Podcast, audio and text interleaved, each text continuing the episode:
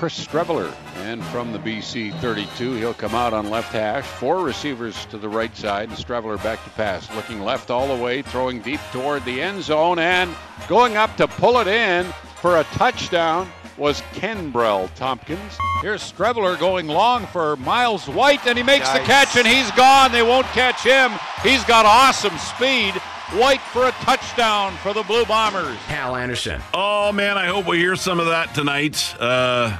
Streveler touchdowns there from preseason action. It's the Bombers in Edmonton tonight at IGF, the start of another CFL season, the home opener for our Bombers tonight. 5:30 pregame show here on CJOB, kickoff at around 7:30 with Bob Irving and Doug Brown, who you heard there, and you will hear Bob Nichols on the show today.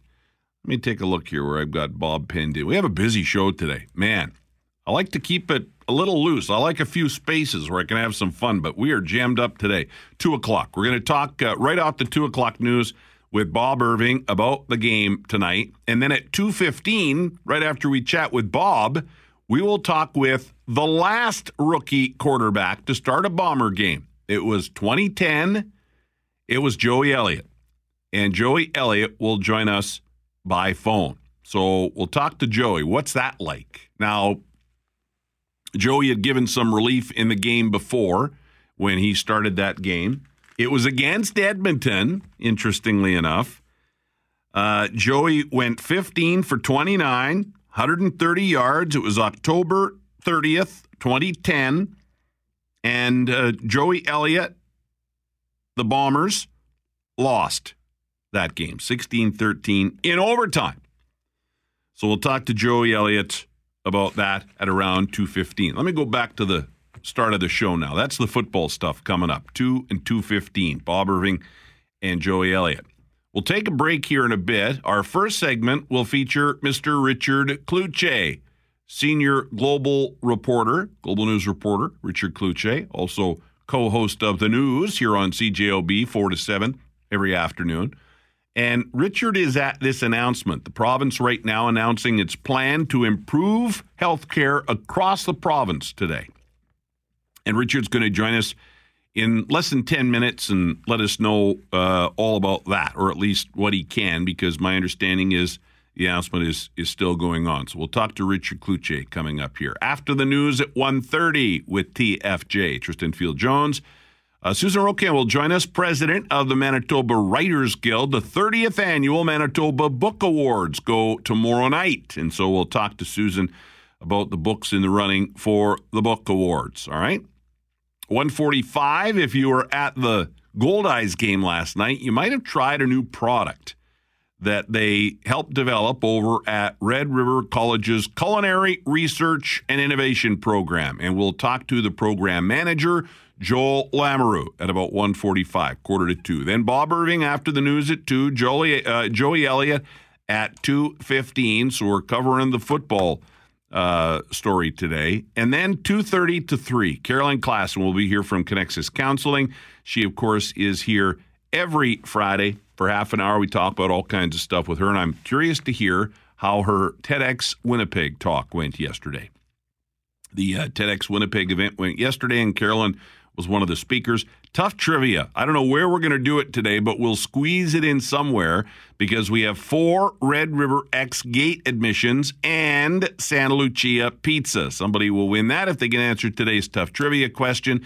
By the way, the Red River X gets going tomorrow. And tomorrow, when we play tough trivia, we are going to really upgrade the Red River part of the prize pack, and I'll tell you more about that tomorrow. But today, 4 Red River X gate admissions and Santa Lucia pizza. And also on the show today, Michaelin Lower, organic lawn care coordinator at Manitoba Eco Network, and we're going to talk with her about some organic lawn care workshops that they've got coming up. And we'll talk to her a bit about what exactly is organic lawn care. I think you've got a pretty good idea, but we'll talk to her about it. And by the way, those workshops on organic lawn care begin on Let me look here. Tuesday. The first one is at River Heights Library on Tuesday, 7 to 8 in the evening. And then there are three more after that. Like I said, though, we'll talk more about that a little later on. All right, so as you can see, we do have lots to get to here. It's 1:10, 10 after 1. Let's take a break and come back and talk about this healthcare announcement today with our Richard Cloutier. Stay right there. It's Hal Anderson on CJOB. And at 1:15, Richard Cloutier joins us, the province announcing its plan to improve healthcare right across Manitoba. Richard, I understand they're still releasing details. What can you tell us so far? Well, they've just wrapped up, Hal, and this is one of those stories where, I guess, let's use a football comparison. Chris Streveler starts tonight for your Winnipeg Blue Bombers, rookie quarterback, raw rookie, is learning the playbook. Well, today they released the playbook. This is all the healthcare changes, and it's going to come in waves. They're looking at implementing this months, but years to come right across the province of Manitoba.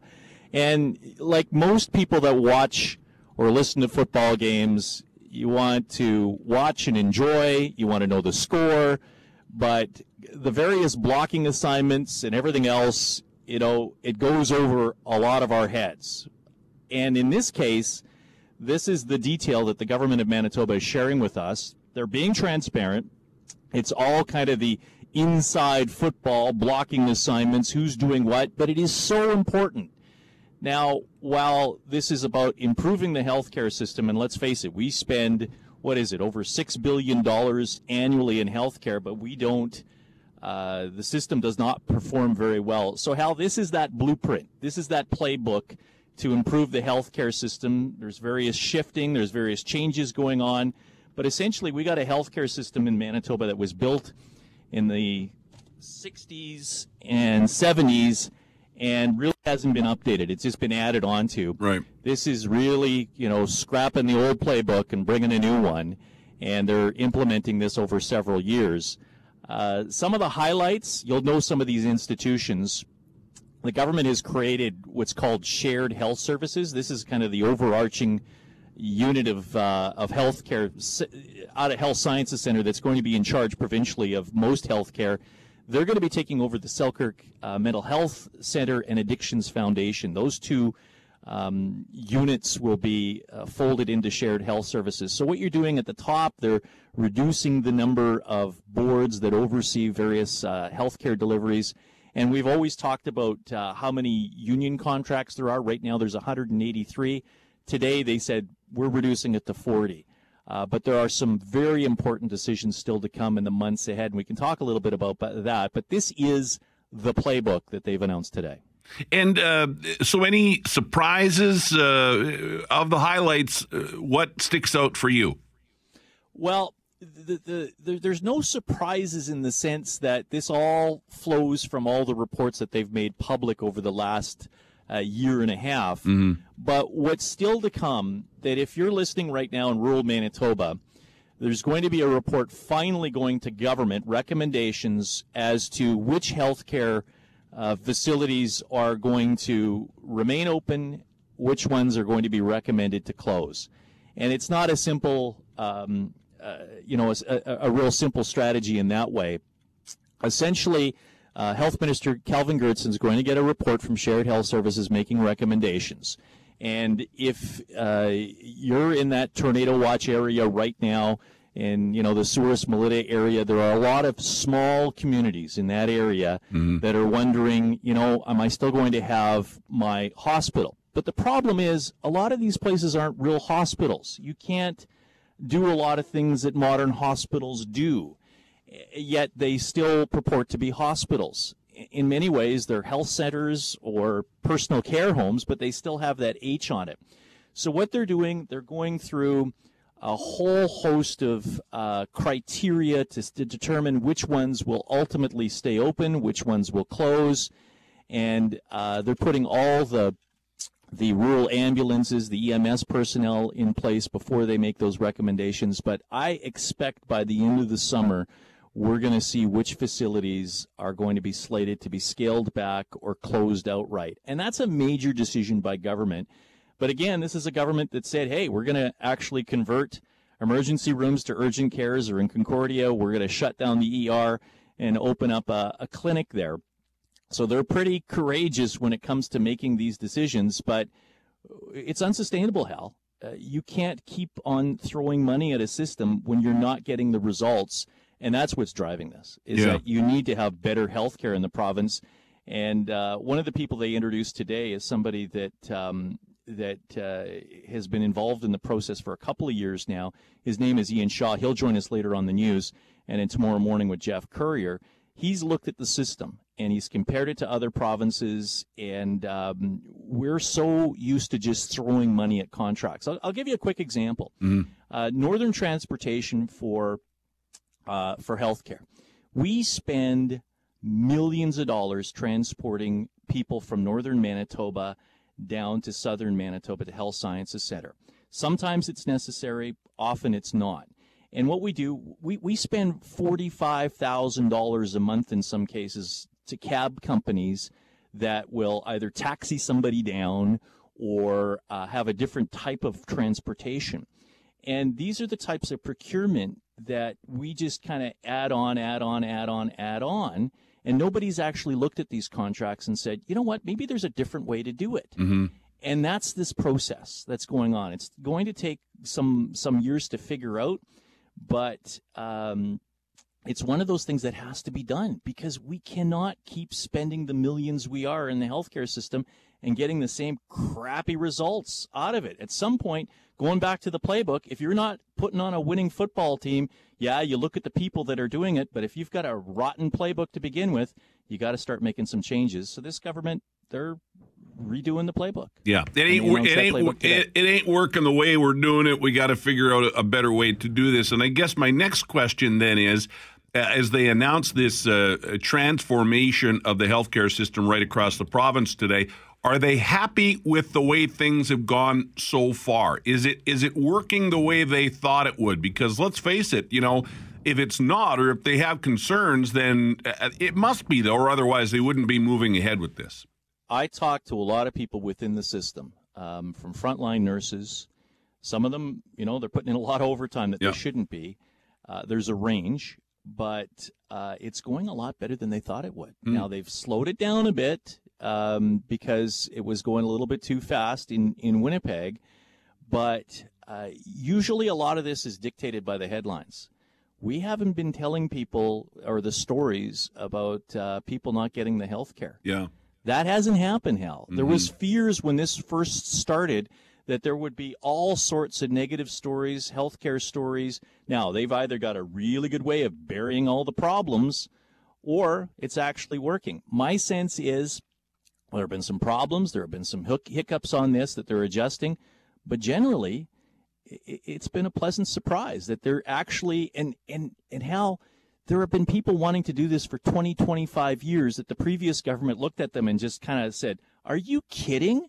They're not going to reelect us if we do this. I'll give Pallister some credit. He may not be the most popular premier, but he's driving ahead on some generational change, and he's doing it starting with the healthcare system. You know, I sort of got a sense a while ago that things must be going well, because the province even said, we've got some issues with some workers and overtime, and it's tough. But for them to kind of go, you know, our bad on that one, we'll take that. But it must be working, because they sort of took ownership of that. That was a little sign that I saw, and I thought, oh, okay, things must be going the way they want them to go. You're absolutely right in that way. The other little morsel out of this press conference at the end of it was, I asked the health minister, Kelvin Goertzen, about one of the consultations that they're going to be doing with the private sector. And again, you're going to hear the unions, particularly the Manitoba Government Employees Union, push back on this big time. And that's what they do. They have to represent their people. But Goertzen said, hey, whether this is unionized or not, we're going to look to the private sector, because in the end, it's the quality of service that's being provided. Don't care whether it's provided by somebody carrying a union card or not. And that was pretty provocative of the minister to say that. I know he's always felt that. The government has always felt that. But he said it. You'll hear that clip coming up here on 680 CJOB. But it's one of those things where this government is saying, we're plowing ahead with the changes because we've got the courage of our convictions. We know we're right in the end. And this playbook, we believe, is the right way to go. Richard, thanks for doing this. Appreciate it. As you said, more coming up on the news after 4 o'clock and, of course, on the news as we go along here this afternoon. Thanks, Rich. You bet. Richard Cloutier, co-host of the news, starting at 4 here on CJOB. And, of course, Richard Cloutier, also our senior global news reporter. Healthcare transformation. We'll talk more about that as we go along. The news with Tristan Field-Jones is coming up here in just a moment. And we've got some weather happening out there. Potential tornado activity in southwest Manitoba. We'll tell you all about that coming up in the news with TFJ here at 1:30. And then after the news, we're going to talk to the head of the Manitoba Writers Guild about the 30th Annual Manitoba Book Awards. They are happening tomorrow night. You can get tickets through Eventbrite. I believe they still have some tickets available if you want to go and check that out. Beer-flavored pretzel seasoning. If you were at the Goldeyes game last night, you might have tried that. It is a product that was developed with the help of Red River College's Culinary Research and Innovation Program. We'll talk to the manager of that program, Joel Lamoureux, at about 1:45, so a big half hour coming up. And then 2 to 2:30, it's all about football. Bob Irving and Joey Elliott will join us. Joey Elliott, the last rookie quarterback to start a Bomber game. That was in 2010. He started the game against Edmonton. Chris Streveler doing the same thing tonight, leading the Bombers against Edmonton. We'll see what Joey Elliott has to say about that. We'll go back 8 years and find out what was going through his mind as he got ready to do that. And maybe we'll have a better understanding of what Streveler is dealing with tonight with the Bombers. Pre-game, 5:30 here on CJOB. Hal Anderson on CJOB. A tornado watch is in effect for parts of southwestern Manitoba near the Saskatchewan border, including Melita, Verdun, and Souris. Severe thunderstorm watch in effect for other areas of southwestern Manitoba, including Minnedosa, Brandon, and Killarney. Damaging wind gusts, large hail, and heavy rain are all possible. For today, a mix of sun and cloud with a slight chance of showers and the risk of thunderstorms. Southeast wind 30 gusting to 50, a high of 28. Tonight, showers or thunderstorms late this evening, ending before morning. Wind dying down after midnight, low of 18. Tomorrow, clearing, high of 27, and for Saturday, mix of sun and cloud, a high of 25. It's 27 degrees at 680 CJOB. And now back to Hal Anderson. And TFJ, before you run off there, as we mentioned before, you're a bit of a storm chaser. Are we potentially looking, well, I guess we are, but what do you think the chances are that something could kick up in southwest Manitoba as far as severe weather goes today? It looks increasingly likely. There are a lot of American storm chasers that have crossed the border to hit that kind of southeast Saskatchewan, southwestern part of the province. Really? The conditions are certainly there. There's potential for some tornadoes and maybe even a strong tornado. We'll see about that. All right. I know that the Storm Prediction Center in the U.S. has highlighted that area specifically. So I would say if you're in southwestern Manitoba, for sure, keep your eye to the sky. And also, and when I was chatting with Mike Conkin about this, we are not out of the woods here in Winnipeg, because if those storms maintain enough intensity throughout the evening, they will likely track east. So we could get hit by something nasty, but it wouldn't be until certainly after the Bomber game. Well, that's good. Yeah, because I know a lot of people are wondering about that, right? No, the Bomber game should be okay. Okay. Good. All right. Thank you very much, TFJ. Tristan Field-Jones, he'll be back with the news at 2, and we will keep an eye on the weather for you as that potential, at least in southwest Manitoba, exists for possibly tornadoes and other severe storms. So we're keeping an eye on that for you. Tomorrow night, the 30th Annual Manitoba Book Awards happen, and the president of the Manitoba Writers Guild is here now, Susan Rokan. Susan, nice to see you. Thanks for coming in. Well, thanks for having me. Can you tell us how many books are in the running? How do the awards work for people that don't know? For people who don't know, the publishers usually are the ones that will submit the books if they think they're eligible for certain awards. We have 14 awards that will be presented this year. We've had about at least 100 books submitted. Wow. So it was a really tough decision to narrow it down to just the short list that we have on our websites right now. And so we're really excited about how things are going. We're down to the wire, and it's it's kind of exciting. Yeah. Well, and we have a great history in this province of wonderful writers and fantastic books. So of the prizes then that you're going to be giving away, the awards, which one is sort of the big one? The biggest ones are the McNally Robinson Book Awards. Mm-hmm. We have two for the Young People Awards. They're $2,500 each. And then the Book of the Year Award, of course, is $5,000. We do have others that are good. The Writer of the Year, the Hirsch Award is, I think that's another big one. Mm-hmm. It's $2,500. And we have a lot of sponsors. The Carol Shields Winnipeg Book Award, is also $5,000 prize. So there's some big ones, and mm-hmm. So it also adds a lot of prestige to the writers and the illustrators and the publishers that get nominated and that win the awards. Absolutely. So listen, not to take, because there's way too many authors and books, we couldn't mention them all. True. But are there in say Book of the Year, which is a major award? Can you talk about maybe one or two of the books in that category, books that maybe people might want to check out and why they have found their way to that major category at the Book Awards? Well, I wasn't really involved with the jury process, so I don't know too much about the books. But Mayra Cook, her Once More with Feelings is one of in the running. Portraits of the North by Gerald Kuhl. Runaway Wives and Rogue Feminists by Margot Goodhand, Snacks, A Canadian Food History by Janice Thiessen, and The Water Beetles by Michael Kahn are all in the running. And it was a really hard decision for most of the jurors on all the committees to decide who was going to be the winners. They're mm-hmm. all really good quality books, and the publishers are fantastic. And it's just going to be really exciting to see who's going to win the awards.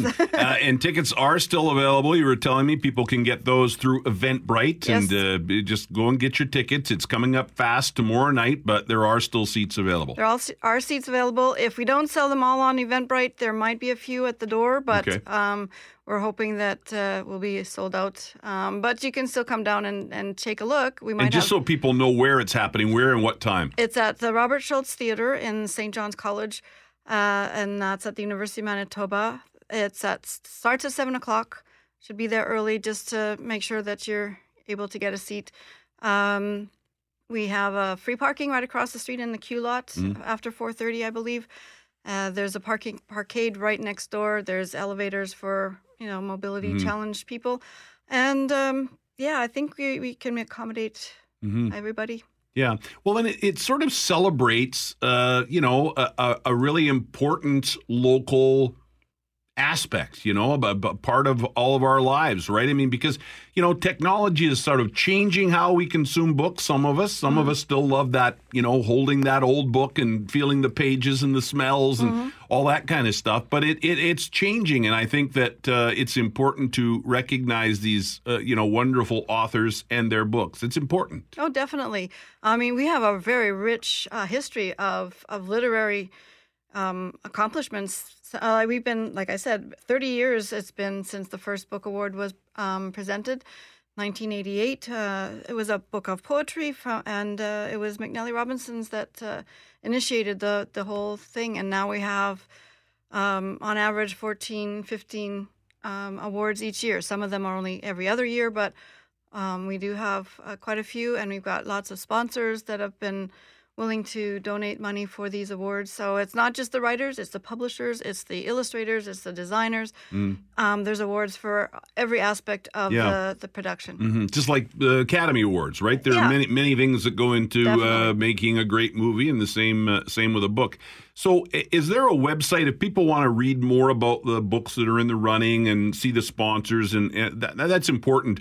Can they go to the Manitoba Writers Guild website, or what's the website? Well, the shortlist is on the Manitoba Book Awards website. It's also on the Manitoba Writers Guild website. It's on our Facebook page. The event access is also on Facebook. So if you're on Facebook, you can go there and follow the links on all the websites. And we can get you a ticket. As president of the Manitoba Writers Guild, what makes a good writer? I mean, there's many different forms of writing, but what are some qualities that you think make a great writer? Well, I think it really you have to have a passion for writing. You have to be able to be willing to take criticism to make your craft better. You need to always strive to learn more about it, explore different areas, I think, of writing, just so that you are well-rounded and you have a really good sense of how to tell a story. Mm-hmm. It's funny, you know, in radio, and I started in radio news. In radio news, it's all about the facts, keep it short, you know. And in the last few years, I've written more longer pieces, and it's difficult. It's you think I'm a good writer, mm-hmm. but boy, it's difficult to. I think I'm a good storyteller on the radio, but to tell it in words, to put pen to paper, or click the keys on the computer, it is an incredibly difficult thing to do well. It is, and some people are much better at writing short things, like the short stories. Some people are better at the longer stories that they can, explore all aspects of characters and setting and plot and all that sort of thing. And then there's the poets. They love language. They have a real knack for putting the right word in the right place at the right time. It is a very difficult skill sometimes to get that good at it. Yeah. Well, Susan, thanks for coming in today. I really appreciate it. I think it's important we let people know about the book awards tomorrow night, and if you can get out to it, certainly go out. I think it'll be a great night. Tickets still available at Eventbrite, the 30th annual Manitoba Book Awards, and again, that's tomorrow night, and Susan Rokan is the president of the Manitoba Writers Guild. Anything else you wanted to mention? Just that if you just want to drop in, we might have a few extra tickets at the door, so they will be available. Probably, I don't know whether we'll be sold out by then, but, you can check us out. Mm-hmm. Great. Susan, thanks for coming in. Quick break here. It is 1:43. When we come back, we're going to find out about a cool new product you might have tried at the Goldeyes game last night. Stay tuned. All right, 1:48, joining us now from the Culinary Research and Innovation Program at Red River College. It's the manager of that program, Joel Lamoureux. Good afternoon, Joel. How's it going, Hal? Excellent. Thanks for doing this. I appreciate it. No problem. Thank you. So tell us about this beer-flavored pretzel seasoning. If people were at the Goldeyes game last night, they might have tried it at the pretzel place. Yeah, so last night was the Pretzel Place's launch of a beer-flavored pretzel seasoning we helped develop for them. So the Culinary Research Program here at Red River, we help small companies with, small, medium, and large companies. I shouldn't just pigeonhole us to that, but help companies with a bit of their R&D and kind of their challenges that they're facing. I want to ask you more about the program, but let's just focus on the seasoning for now. How did this come to be? So actually, one of Pretzel Place's fans came up to the owner, Sue, and said, "We should make a pretzel that tastes like beer, because pretzel that tastes like beer and beer that tastes like beer sounds like a good match." Yeah. It's kind of a story similar to that. So came to us with the idea, and we worked diligently with her on getting a product that's suitable for her concession stands. And this is what you guys do, and as you mentioned, you do it for a lot of different people, some big companies, some small. This is huge, right? I mean, this program has just taken off at Red River College. Yeah, it's doing really well. The purpose of the program is really to kind of leverage the best of the culinary side. So we'll engage instructors and students in some projects, and it helps our team leverage from them as well. So we're funded by NSERC, the Natural Science Engineering and Research Council of Canada. So they help cover some of the costs of these projects and help us work with industry to get them to the next step. So that's a little different for every company. In this case, it was beer seasoning. Yeah. Tell us about some of the other products you worked on. We worked on a few different projects. Sometimes they're focused on sustainability, some of the pillars within the college. So there was a project that was released in the media about a year ago or so. We had done a fermentation project with brewers' spent grain. Not that we only work with beer, but it's the ones that get a lot of traction these days. So we ended up making a miso product. so we, instead of using pulses, we ended up using reclaimed spent grain from some of the local breweries and did a fermentation project. So most of the projects that we're actually working on, because of confidentiality, Hal, unfortunately, I can't even talk about them. Yeah, I got you. I understand. So if somebody listening right now has an idea for a food product, you're there to potentially help them. Absolutely, yeah. And what should they do? Just reach out and contact you and say, here's my idea, or how does it work? Easiest way to get a hold of us is to go on rrc.ca and type in culinary research. It'll link us directly into our contacts, and they can get a hold of us that way. All right, Joel, thanks a lot for doing this. Appreciate it. Joel Lamoureux, Culinary Research and Innovation, the program manager at Red River College. And again, the website, rrc.ca, rrc.ca. And you can just type in the Culinary Research and Innovation Program and find out more there. Again, Joel Lamoureux joining us. And I'm kind of excited, actually, to try that beer-flavored pretzel seasoning. I mean, yeah, right? Why not? Beer and pretzels, those go together like, I don't know, as my dad used to say, apple pie, cheese and apple. What was the line he used to have? My dad used to say, apple pie without cheese is like a kiss without a squeeze. Which is probably inappropriate now. I don't know, you know. You wouldn't want to say that around the workplace, or you might get some funny looks and HR might come and talk to you. I don't know. And then I never really understood that, you know, because I thought, well, geez, who eats apple pie with cheese? But I guess maybe back in the day, or maybe people still eat it that way. I don't know. I've never had cheese. I love cheese. Never had cheese, though, with apple pie. But my dad used to say that all the time. So maybe it's something from his generation. Anyhow, I digress. We got lots of stuff coming up on the show today. I'm pretty excited about, well, of course, talking to Bob right after the news at 2, coming up here with Tristan Field-Jones.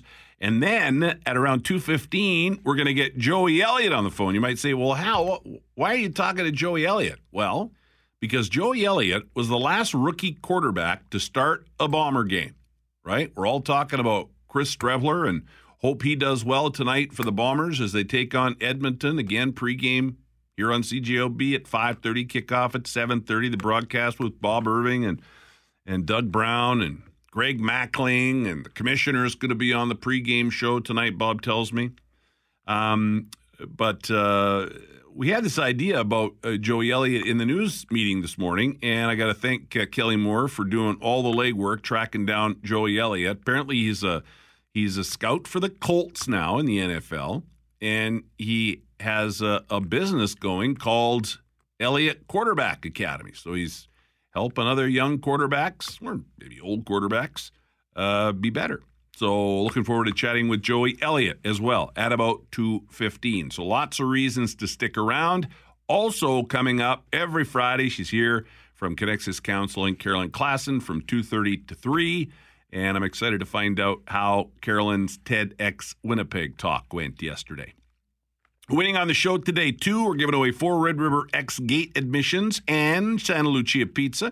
So stand by for our tough trivia question and organic lawn care. There are workshops coming up through the Manitoba Eco Network, and we're going to talk about those workshops and talk a bit about organic lawn care as well. I think we're going to do that in the 3 o'clock hour, so stick around. All that coming up. We had Richard Cloutier on toward the start of the show. He was talking about this health care, healthcare transformation. The province had an announcement today, and we'll talk more about that as we go along. But I did get a text message here from Danny commenting on what Richard said. Oh, wake up, Richard. This is Danny saying this. Oh, wake up, Richard. Our medical system is still bad. The fact that you aren't hearing the horror stories is because they ain't getting better with hiding. Doesn't make any sense the way it's. Maybe I've got it in the wrong. Sorry. With hiding. Oh, I see. With hiding the stories with patient relation services. Spending is still through the roof. Misspending. Want to know why the new HSC Women's Hospital hasn't happened yet? The people that took our money to build it did a half-assed job and left. Electrical is messed up. This building can't be opened until The fiasco has been fixed. It's going to cost in the millions to fix. Yeah, our system is great. That was sarcasm. Danny. So you can weigh in as well if you want. That's what Danny thinks, 204-780-6868. You can also email hal@cjob.com. And in case you're wondering, today, of course, is Bomber Game Day, but it's also Family History Day. It's International Bath Day. It's Monkey Around Day. It's Bourbon Day. Oh, it's Nursing Assistance Day today. It's Pause for the Pledge Day, and it's World Blood Donor Day today. And it's also the U.S. Army's birthday, too, I noticed. All right, let's break here. The 2 o'clock news coming up with TFJ, and then Bob Irving and Joey Elliott. We're talking football after the news. And coming up in the news, possibly some severe weather in southwest Manitoba today. Maybe even a twister or two. TFJ has details in the news. Next, it's Hal on CJOB. It's not just me. There's so many guys, and you know. But as long as my play gives the team a chance to win, I'm happy with how that goes. That is young Chris Streveler. He will start at quarterback for the Big Blue tonight. The Bombers pregame show here on CJOB at 5:30. Kickoff at 7:30 over at Investors Group Field. Coming up here in about 10 minutes, we're going to talk to the last rookie quarterback to start a Bomber game. That happened in 2010. His name. Joey Elliott. So stand by. Joey Elliott coming up here on Hal Anderson Afternoons. Right now, let's go to the phone and get a preview of tonight's game from the voice of the Bombers, Hall of Fame broadcaster, Bob Irving. Hello, Bob. Hello, Hal. It's game day. Are you ready? I'm ready, baby. I'm ready. You know, this whole Streveler thing has actually added a different type of excitement to the home opener, the opening night for the CFL. It's kind of cool. I hope it goes well. Yeah, it's added an element of curiosity, Hal, to me is what it's added. And I know for some fans it's taken a bit of an edge off the game because there was so much optimism about what Matt Nichols and company would do. But then at the other side of that, it's added, as I say, a curiosity factor. And Streveler's been the guy in the spotlight ever since Matt Nichols got hurt and they announced Streveler would start. So we're all wondering how he's going to do tonight. Yeah, I just hope it goes well. If it goes well, this could be an exciting 4 to 6 weeks while we wait for Matt Nichols to return. If it doesn't go well, man, it could be a long 4 to 6 weeks. Well, I think that's the way most people are looking at it. You know, if Streveler can play reasonably well tonight and the Bombers can win the game, wow, that will be a great way to start the season without your number one guy and Matt Nichols. If it goes the other way, and who knows, it could very well, then there's going to be, I think, an air of, oh, boy, we're in trouble sort of thing. So, hey, let's see what happens. Yeah. It's, you know, I'm really interested to see how he plays because we're hearing so much good stuff about him and all the great sort of intangibles that he has. So let's, and I had a nice chat with him, Hal. You're going to hear it on the pregame show tonight. He's a real down-to-earth guy, you know, and he's doesn't expect too much, but he, you know, I think he's quietly confident as well. So, yeah, let's roll it out and see what happens. Yeah. Have you talked to Matt Nichols at all? How's he feeling about this? He must be disappointed, eh? Well, they haven't made him available. I'm sure he's devastated. I know he was devastated when he suffered the injury on the field. You could tell it in the expression on his face. He was on the sideline yesterday during the walkthrough, chatting with Darren Cameron. He had a little bandage around his right knee, which you know, is the knee that's injured. So he was kind of smiling and laughing. I think he's over the sort of the early shock of the whole thing, Hal, and now he's on to recovery and hoping to get back sooner rather than later. And, you know, with the Streveler talk and Matt being out, we haven't really talked a lot, or I guess I haven't, and I'm guilty of that, haven't talked a lot about some of the other weapons the Bombers have. And, man, have they got some other weapons, right? Well, yeah, there's so much focus on the injury to Nichols and Streveler that we forget about the defense. And I believe, I tell people when I talk to them about the Bombers, that I think the defense is going to be tremendously improved this year. I think Adam Big Hill's a wonderful addition. I think they'll be stronger in the back end. I don't believe they'll have all those breakdowns in the back end that they had before, and certainly they'll get a great test of that tonight. because Mike Riley, the quarterback of the Eskimos, referenced that when I chatted with him yesterday, and you'll hear from him on the pregame show tonight as well. He said, you know, their defense was capable of making turnovers, but they also had breakdowns, and we took advantage of them in the playoff game last year. So I think they'll be better in that area. Special teams, I look for Kevin Fogg, who 2 years ago, Hal, was the best punt returner in the CFL. I look for him to return to that form. Last year he was okay, but he wasn't the same dynamic player. I think he can be again. Medlock, of course, is, you know, in the minds of many, the best kicker in the league. So, yeah, this and on offense, they have a good offensive line. They have Andrew Harris and all those receivers, Dressler and Darius Bowman and Darvin Adams and the whole gang. So, yeah, this is a very talented football team. Yeah. So, yeah, you know, if Streveler can perform okay, they got a shot. And I'll tell you, this Edmonton team is nothing like the Edmonton team that Streveler played so well against. Well, no, I mean, that was a bunch of backups in the preseason. This is the real Edmonton team. Although I'll point this out, Hal, the Eskimos don't have three of their starting defensive backs here tonight. They're injured. And two of them, Aaron Grimes and Johnny Adams, the former Bomber, are real stalwarts back there. So I think there's an opportunity for the Bomber offense and for Streveler to make some hay against that Edmonton defense, because they're pretty beat up. So, again, there's another area to watch tonight. You've talked a couple times about people you'll have on the pregame show. You got a big pregame show, starts at 5:30 here on CJOB tonight, and I know the commissioner is going to drop by. Yeah, Randy Ambrosi's here for the game. This is the CFL season opener, so we're going to visit with Randy, the good Winnipegger, get an idea of some of his plans for the league. He's got some very big plans, and it's going to be fun talking to him. It's always interesting talking to him because he has a lot of good ideas and interesting ideas about the league, and of course we'll focus a lot on Streveler and Adam Big Hill and the matchups, Doug Brown, and we'll have Eddie Tate join us from BlueBombers.com. Jerry Matajong, who covers the Eskimos, will fill us in on what's going on with them. So it'll be sparkling radio, Hal, starting at 5:30. It always is. Bob, have a great game. Thank you very much.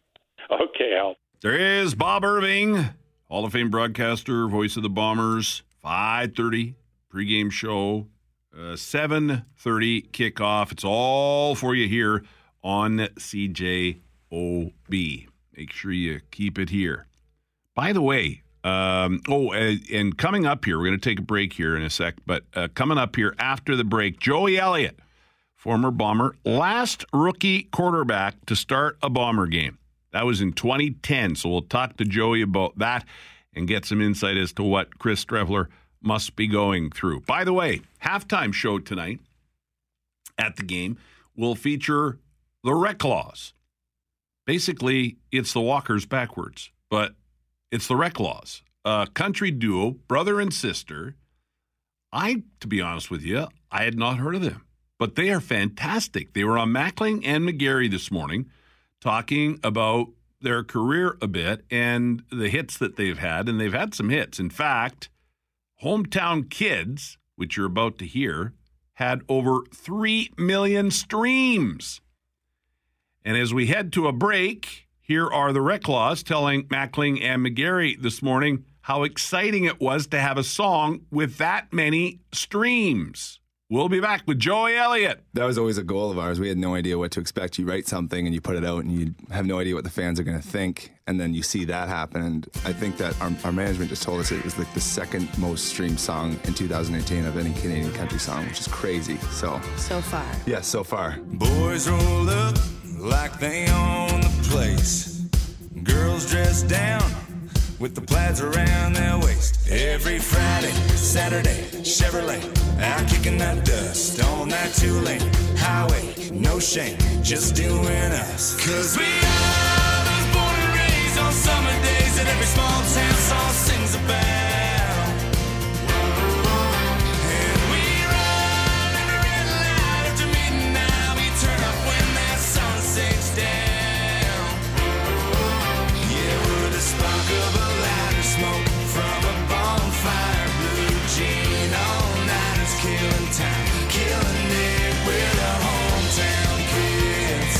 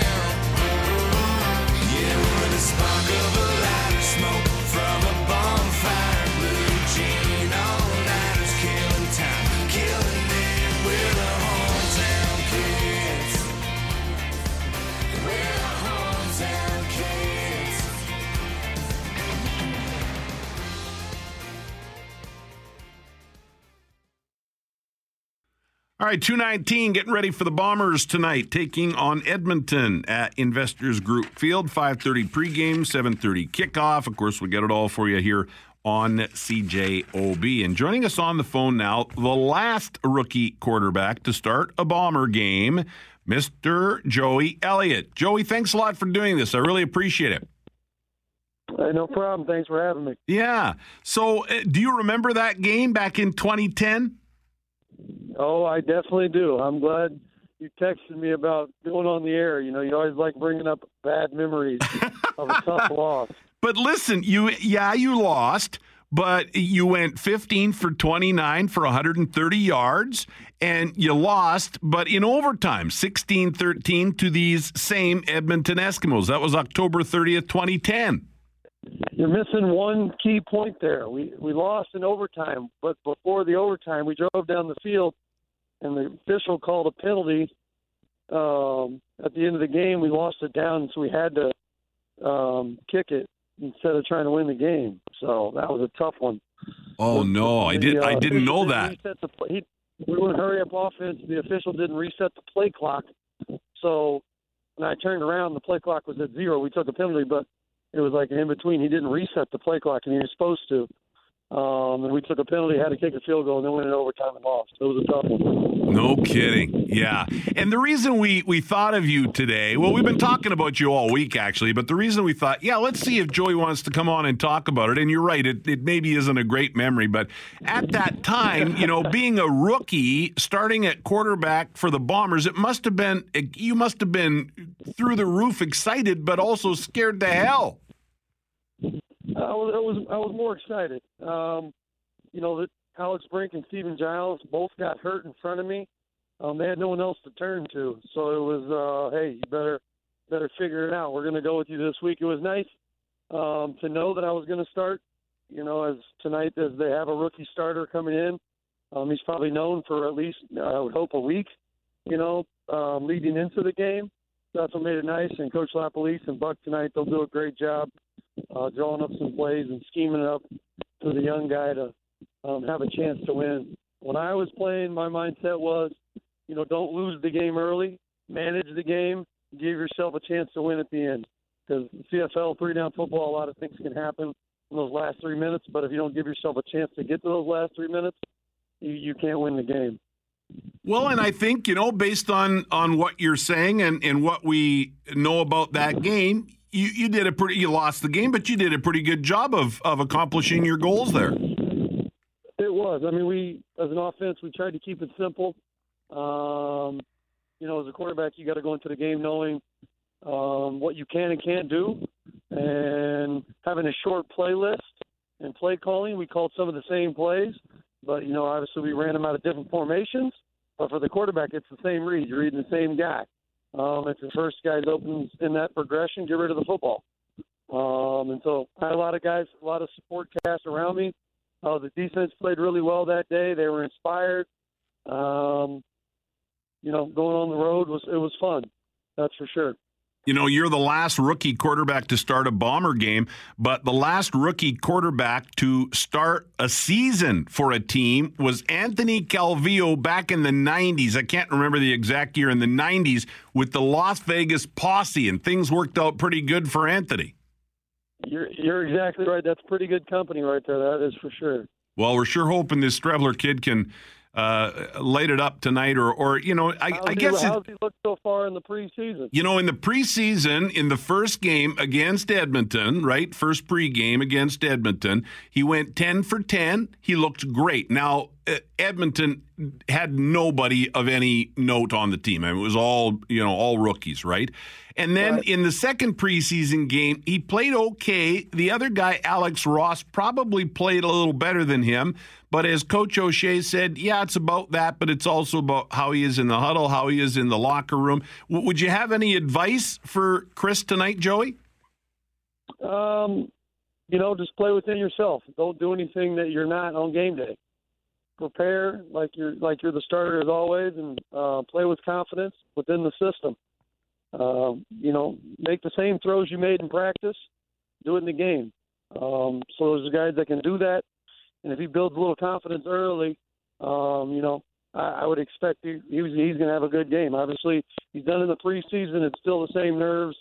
It's still football. You know, you got to snap it, and you got to get first downs and get touchdowns. So just play within the offense. That's for sure.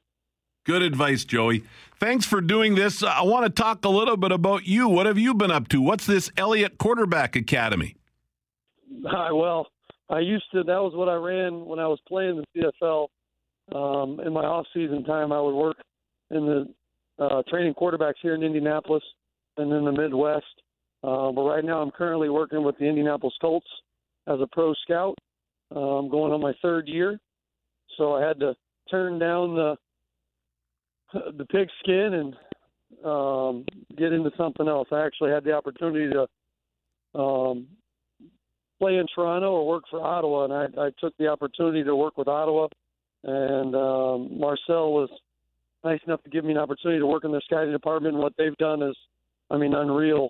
From building a team from the ground up, they've done an outstanding job with that franchise. To be able to work for them for a year with Jeremy Snyder and Brock Sutherland, it was awesome. I learned a lot from those guys. And being based out of Indianapolis, I had a lot of contacts with the Colts, and that's how the door opened here. And I've been here ever since. Well, good for you, man. That's a nice gig, you know, scouting for the Colts. Boy, that's, I mean, I'm sure it was a change, obviously, going on the other side of the football, but that's a good gig, man. It is. It's been great to work for a great organization. It was just tough, you know, as a journeyman back up in the CFL, at some point, you know, your career is going to, it's inevitable that your career is going to end. And you have to look at what else you want to do. I wanted to stay in football, and how can you be a part of that? And scouting was the opportunity I was given, and you jump in and go. Well, Joey, best of luck, and thanks for your time here with the Bombers. Appreciate the time here today. Following the Bombers this year. Thanks so much. All right, Joey Elliott joining us. Joey Elliott, the last rookie quarterback to start a Bomber game back in 2010, and we'll see what Chris Streveler can do for the Big Blue tonight. Tristan Field-Jones and the 2:30 news coming right up. Then Carolyn Klassen after that. Hal Anderson Afternoons on CJOB. Thank you very much, TFJ. All right, let's move on from football. We're going to talk with Carolyn Klassen. She's here from Connexus Counseling. Dr. Raymond, I just saw on his Twitter feed a beautiful picture of Carolyn Klassen at TEDx Winnipeg yesterday. How was it? I heard you close the show. I did. Yeah, I was the last. Did you come back on for an encore? No, but there was something that really cool happened right after my talk, which I loved, which I can tell you about. I love TED, all things TED, TEDx. Yeah, I know. I listen to podcasts, and, you know, I just have learned so much. And so to be a part of it in giving sort of my idea worth sharing was just such an honor and a thrill. And it was also nerve-wracking, so I'm glad it's over, but it was a hoot. Yeah. Yeah. So you said you were I asked her off air, I said, how was it? And you said it was great once the panic ended. Yeah. So how long did the panic last? Were you when you started? Was the panic done, or was it into it a bit before the panic went away? It had kind of gone away over the last 10 days or so. Because the big deal is I do a lot of talking. I talk with you Split every week, and but never like this. I speak to workshops, but I never memorize a really tight presentation. And this was about 12.5 minutes. They timed it. It was tight. I had to memorize what was about 1,725 words, which felt really out of my comfort zone. But if I'm going to ask clients to go out of their comfort zones in how they relate to themselves or relate to others in their marriages. I got to walk the walk, right? So if I'm going to ask clients to do brave things, I've got to do brave things. And so I put my courage on and worked really hard to memorize it. And so as I was memorizing it more and more, I realized, actually, I can do this. I've got this. And so mostly I went into it feeling fairly good. But then there's this moment just before you go on stage with, and there's all these lights on you, can't see any of the audience. And you're like, oh, can I do this when the spotlight is literally on me? Yeah. And I could, and I did. And so it's nice to know that when you do something terrifying and you do it because you believe in it, it's consistent with your values, that you can show up, be seen, and live brave, which is the tagline of the work that I do with people all the time. Well, congratulations. Thanks. And I know you're a big TED fan, I am. For you to do a TEDx Winnipeg talk is very cool. And and now the video's out there and people can check it out. Well, it will be. I think what they have to do is they have to edit it, send it to the TED people, and there's these things sort of called TED commandments. They have to approve it. They have to approve it, and then it will go online. So it'll take a number of weeks before it's publicly available on YouTube, but I'm looking forward to the day when I'm not even sure I can quite bear to watch it, but I'm looking forward to the opportunity to have more people hear the idea that I felt was worth spreading. Yeah, well, you looked great. I just retweeted the picture. Dr. Raymond had it on Twitter. I retweeted it. So if you want to go to at Hal Anderson on Twitter, you can get a look at Carolyn on stage at TEDx Winnipeg. Now, I had on young Sparsh Agrawal, who you said, yes, Hal, you've got to see this grade 9 kid from Acadia and what he's doing with algorithms in nature and investing money and stuff. So he was on, and I had Amy Cron on, who carves these beautiful spoons. Tell me about some of the other people that spoke yesterday. So Jocelyn opened the day, Jocelyn Johnson, and she is deaf. She has, I guess maybe they call them a hearing ear dog, and she says, I'm not about giving you an inspirational talk about the beauty and the wonder of these animals and how helpful they are. This is about how to train humans to be, in the general public, how to train humans to be helpful to people that have service dogs. Yeah. Because so often our tendency is to want to pet them. Right. And she talked about some of the dangers of petting service dogs while they're working, right? Because they can, as they're doing the job, you could distract them. And she talked about a friend of hers who fell down the stairs with a seeing eye dog when the dog was distracted, when somebody petted the dog while they were on the stairs. No one would want that to happen. But she says the other thing is, if I'm to be polite and explain to people over and over again why you can't pet the dog, she says, I have a life, right? Like, she said she counted one time when she went into the grocery store, she was stopped 20 times by people who were wanting to pet the dog, and each time she had to politely explain why it wasn't allowed. She just ran in to get some milk, right? And sometimes I think we just need to let people live their lives. So funny story about that was she has Lulu is her service animal. And her animal was always working during rehearsals.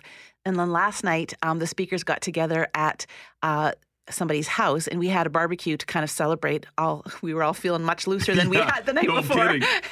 And at one point, her husband, who is hearing, announced to us that Jocelyn had taken his costume off that made him a service dog, and now he's just a dog, he's a pet, and now you can pet him. Oh. And all these months, we've very respectfully not petted him and respected that he was working during all these rehearsals. And yesterday, he got to relax just like the rest of us. So the dog got to have a party too. And we got to meet Lulu. And it was just awesome meeting her and petting her, and she's lovely, and you know, it was beautiful. It was totally fun. Yeah. So that was fun.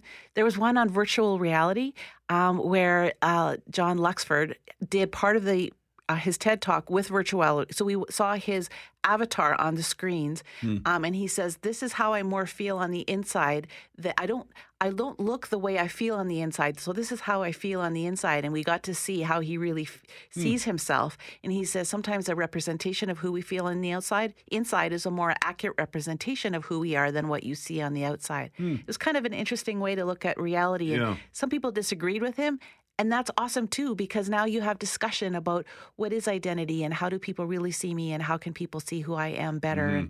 And that's so much of what the day is about, is encouraging people to engage with each other and share ideas and dialogue with each other in a way that helps us understand each other better and then to make the world a better place because we are sharing important ideas. What did you want to say about the MC? Oh, so the MC. So Stephen and Katie, they were the MCs. They're improv actors. They're fabulous. They're so funny. And on the spot, they do these games with the audience that they just had. It's all in stitches, right? Caitlin had a poem at the end of the day, which was just brilliant, combining ideas of all 15 speakers. But they had advised me because I was talking about, as you know, we are wired for connection. Yeah. And I talked about the importance of relationships, meaningful relationships, and how they're hard and messy, but also outrageously beautiful. And they had said, once you're done your talk, stick around and just check behind stage because we're going to do something and we think that you'd probably want to see it. So what they did was they said to everybody, you know, all 600 people there, pull out your phones. I know that you usually don't hear that when you're supposed to be looking up at the front stage, but everybody pull out your phones, look at your phones, and I want you to think about somebody who you realize you've been meaning to connect with and you haven't gotten around to, somebody who's an old friend that you miss, that you need to reconnect with, that you want to reconnect with. Who is it that you need to have a good conversation with? And right now, text them and see if you can work towards setting something up in the next little bit, like arrange to meet them for a drink or for coffee or for dinner or go for a walk. Like, let's make make it happen. And so there's like 600 people pulling out their phones, letting somebody know, I care about you, you matter to me, I'd love to connect with you because we need to be with each other, we need to connect. And it just brought tears to my eyes to think of 600 people getting those emails. And what a difference that makes if we just all make a point of doing that. Yeah. Yeah. Even now it's getting you kind of all... It does. It makes me a little verklempt. Yeah. Well, I'm happy for you. It sounds like you had a great day yesterday. And I thought about you all day yesterday because I just was hoping it was going well. And then, of course, I got to meet Sparsh and Amy. So, you know, and then I found out Dr. Raymond was giving one as well. And so I wanted all these people that I, you know, had a chance to meet. And they all did great. And people were so... It's a big deal to go up and prepare something, put so much energy, say, this is my idea that I want to share, have people put so much energy and then deliver it. Like it's a huge, there's a big lead up to it. There's so much preparation that goes into it, so much support. The TED people are great where they set the bar high, but they give you a lot of resources to meet it. And then to sort of walk up there and do it, everybody was sort of vibrating beforehand. And then everybody, you know, just did such awesome jobs. Everybody did really well. And then we could celebrate last night. It was a great day. Now, if before Carolyn forgets the 1,700 words that she has now memorized, if you would like her to speak to your organization or company or group or even just to you, I have a feeling you can convince her. How can people reach you if they want to reach you? Well, there's a couple ways to call us on our website at connexuscounseling.ca. Yeah. You can go through the contact page or there's a link to email. And then you can always give us a call at 204-275-1045. And I just love to work with groups to help them connect better with each other, with themselves, because I think when we are wired for connection and we have better wires between us, then entire organizations work better. And so we have to recognize that when we do well with each other, everybody does well, everything does better. Carolyn Klassen, Connexus Counseling. She's not going anywhere. We're just kind of wrapping up the TEDx Winnipeg part of the conversation. We'll take a break and come back.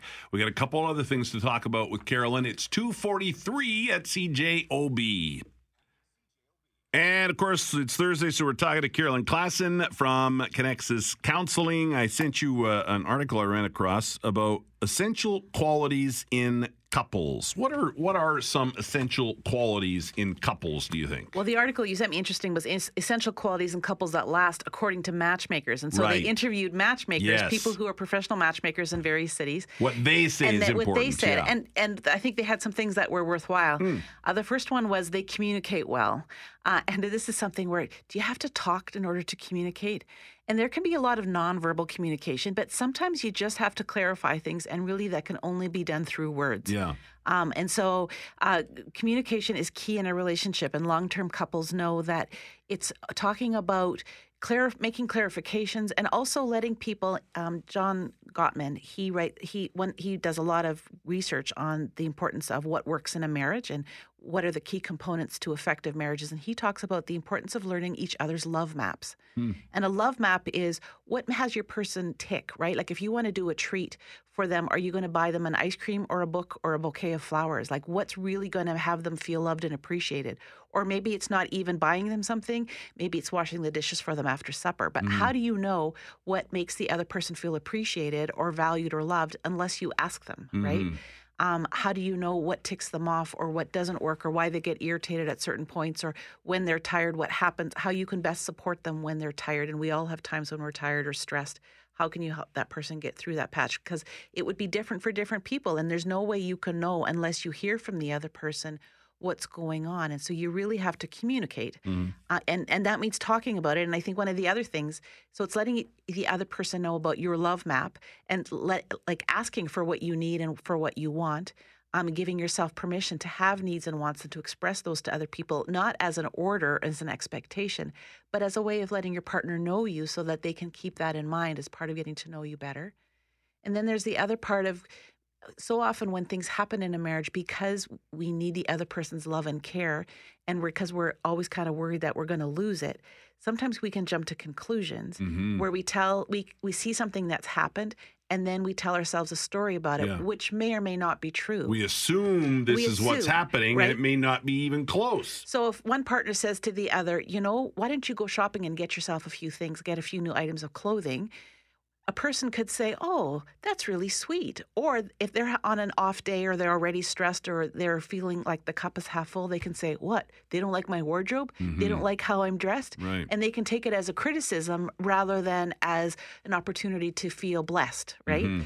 And how are you supposed to... And that would certainly need clarification. How else can you find out what the mm-hmm. other person intended by it unless you check it out? And right. and often what I recommend to couples do when they're talking about that stuff is to say, the story I'm telling myself about when you said this is that. Mm-hmm. And then the person has a chance to say, yep, I do think that you could use a few more clothes, yeah. or you just look tired and stressed, and I just like to give you an evening out at the mall because I know mm-hmm. you love that, and I think that would make your week go better if you had yeah. a chance to buy yourself a new top. Yeah, because it's really important to understand what the person means, not just what they said. We hear what they said, but what did they mean? Right, and as much as we might like to think when you're married to somebody that I know what they're thinking, none of us are mind readers. Mm-mm. We can't know. And often, because of the way our brains are always looking for danger in our environment, because we want to keep ourselves safe, and so our brains are much more likely to notice something as not going well as going well. That's normal. That's a normal part of how brains are wired. We are often set out to look and notice the danger or the criticism or hear an edge to something when there may or may not be there. Yeah. And so you can't know what the other person intended unless you check it out. Mm-hmm. And when you check something out, it's not saying you were critical of me when you told me to go shopping for new clothes, to say, I think I was feeling like you were criticizing me, but I want to check it out. Yeah. And then the other person doesn't have to feel criticized or blamed, but just has a chance to say, this is what I was thinking. Because you can't know what other people are thinking. Mm-hmm. So communication was on there. What else on that list did you like? The second is about being transparent. And transparent and authenticity, they're fairly related. It's about being honest with what's going on, letting people know how you're really feeling about something. So often when I work with people in counseling, they will say something about, you know, my spouse always does this and it really hurts me, it really bothers me. And then I'll say, well, have you talked to your spouse about it? And they'll say, well, no, because if I brought it up, it would probably hurt his or her feelings. Mm-hmm. Yeah, it might hurt his or her feelings, but in the meantime, it's allowed to continue and they are hurting your feelings. Right. So it's never comfortable saying something when you don't know how the other person is going to react. But hiding them from your feelings isn't moving anything forward and actually often builds up resentment. Mm-hmm. And in that book that I talked about a couple months ago, I guess, that I wrote that you and I talked about is if it's not working for one of you, it's actually not working for either of you. Right. It just ain't working. It just ain't working, right? And so if you're feeling really resentful because you feel like the other person isn't pitching in at home enough, to have that conversation in a way that says, I'm feeling like I'm caught holding the heavier end of things around here, and I want us to work together towards figuring out how I don't have to feel so miserable in this. Mm. If you can do it in a non-blaming way, but open it up in a way that says, this is how I'm feeling inside, I'm transparent. It gives you a chance to work on something rather than letting it slide and snowball for 5 or 10 or 15 years. And then one day, you know, that last thread in the relationship snaps. And when you go into a marriage therapist's office, there's nothing left to fix because mm-hmm. it's over. And that's really painful. That's why I wrote the book, was it's so painful to watch something that could have been repaired years ago. And that transparency is hard. John Gottman, the person I was just referring to, the researcher, he says that the average couple waits 6 years too long to start marriage counseling. Mm-hmm. They wait for a problem for 6 years, and can you imagine the fraying on the relationship? That if there's how much damage was done that maybe wasn't necessary, right? If you catch it early, right, it's like the rattle in the engine. If you catch it right when it happens, it's way less expensive than if you leave it for a couple of months, and by then you know you got more damage. But let me give you a little lesson here, Carolyn Klassen. When you say, as I wrote in my book, you then give the title of your book. Because it's about selling books. So you say, Hal, you know, my book that I wrote called... Oh, sorry. Yes, I apologize. My marriage is almost dead, and my husband doesn't get it. The idea is to how if something isn't... Because statistically, it's more likely that the woman isn't being transparent with her feelings. And how can you give your husband the gift of letting him know when something isn't working for you? Because you can't fix something that you don't know about. Mm-hmm. There, we got the plug in for the book. Wanted to make sure. Thanks for the correction, Hal. Well, come on now. Inclusion. This is, it's about helping people, but it's also about selling books. You're awesome. That's what it's about. Anyhow, I'm really happy everything went well for you yesterday. Again, give us phone number, website.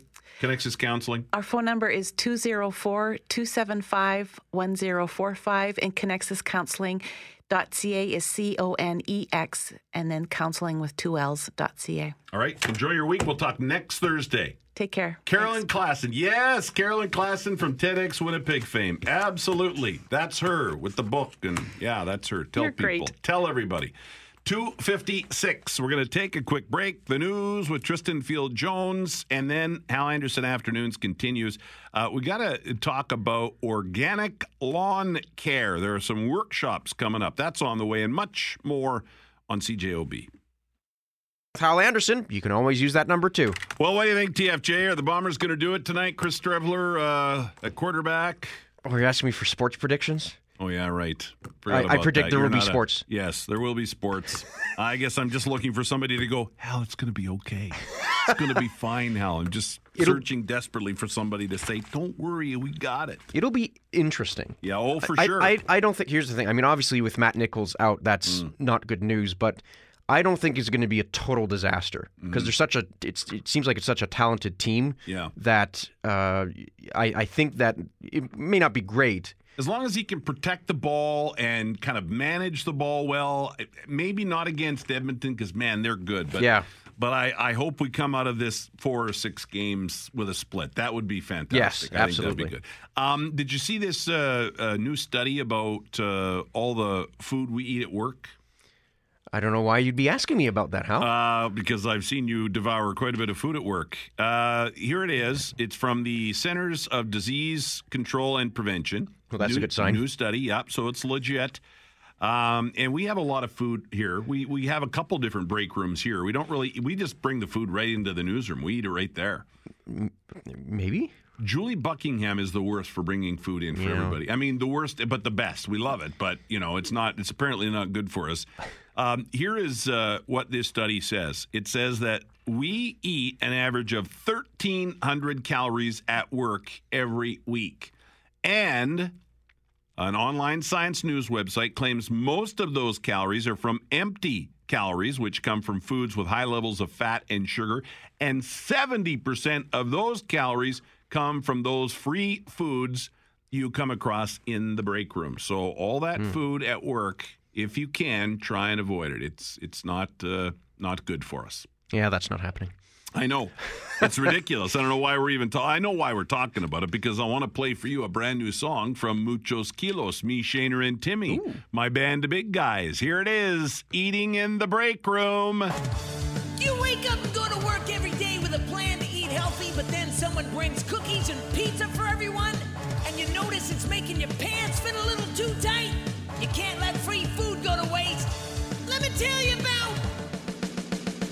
working in my cubicle, and it really sucks when I hear the Karens making cake in a cup. Then I smell frosting, and that is my cue. Work is where I get my fill of junk food. Eating in the break room. Snacks are in the break room.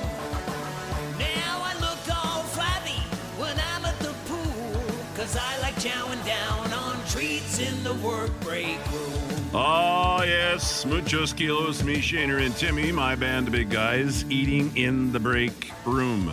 We all like doing it, but it's not good for us. A lot of extra calories. And a lot of those calories, as I said, according to this study, are the bad ones, right?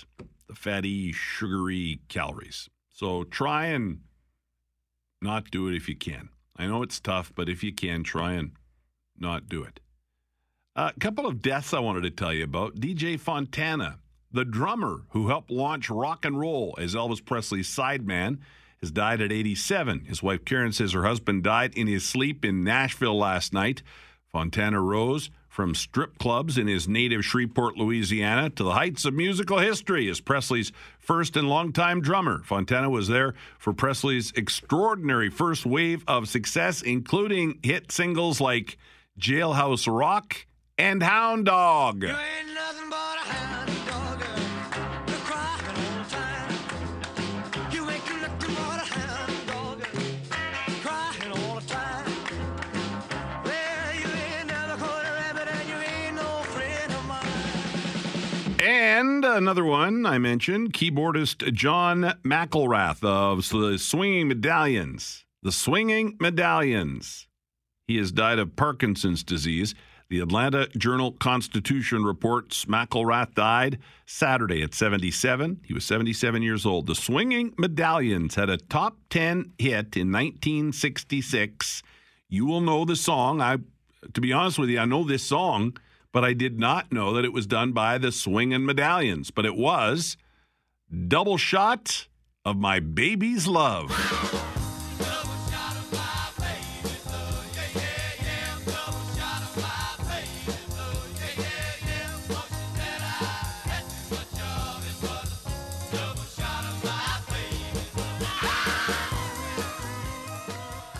McElrath told the Journal-Constitution in 1992 they asked people from off the street to come in and make it sound as though a party was going on during the recording. McElrath retired from performing with the Swinging Medallions, but his two sons were in the band. The Swinging Medallions band members and crew will be honorary escorts at his memorial service next week in Greenwood, South Carolina. So DJ Fontana and John McElrath passing away.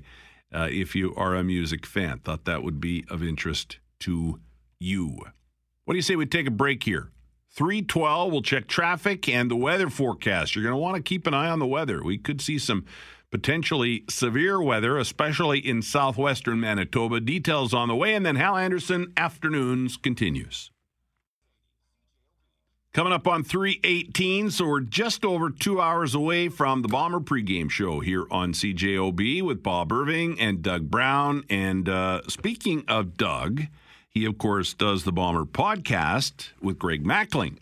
And I wanted to play a little bit of the latest podcast. So if you're got a little time and you're thinking I'm going to be listening to the game tonight, you want to get ready for the game, that podcast is available now at CJOB.com, Google Play, iTunes.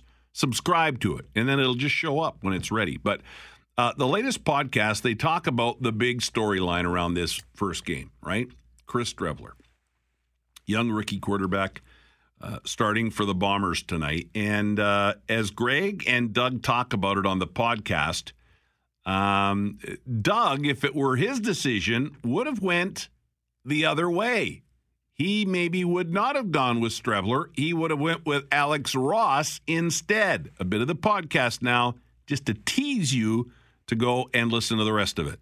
Here you go. As far as what I saw in the preseason games alone, not the way you would have gone. It made sense to me that Ross, hey, he's a guy that went out, played against starters, played better, right. Whereas the other guy, when he played against a high-caliber defense, absolutely had the reverse result of his initial performance. So, to me, you're going to see more of the same, if not more so, against this Edmonton defense on Thursday. So, but then again, you know, a missed opportunity.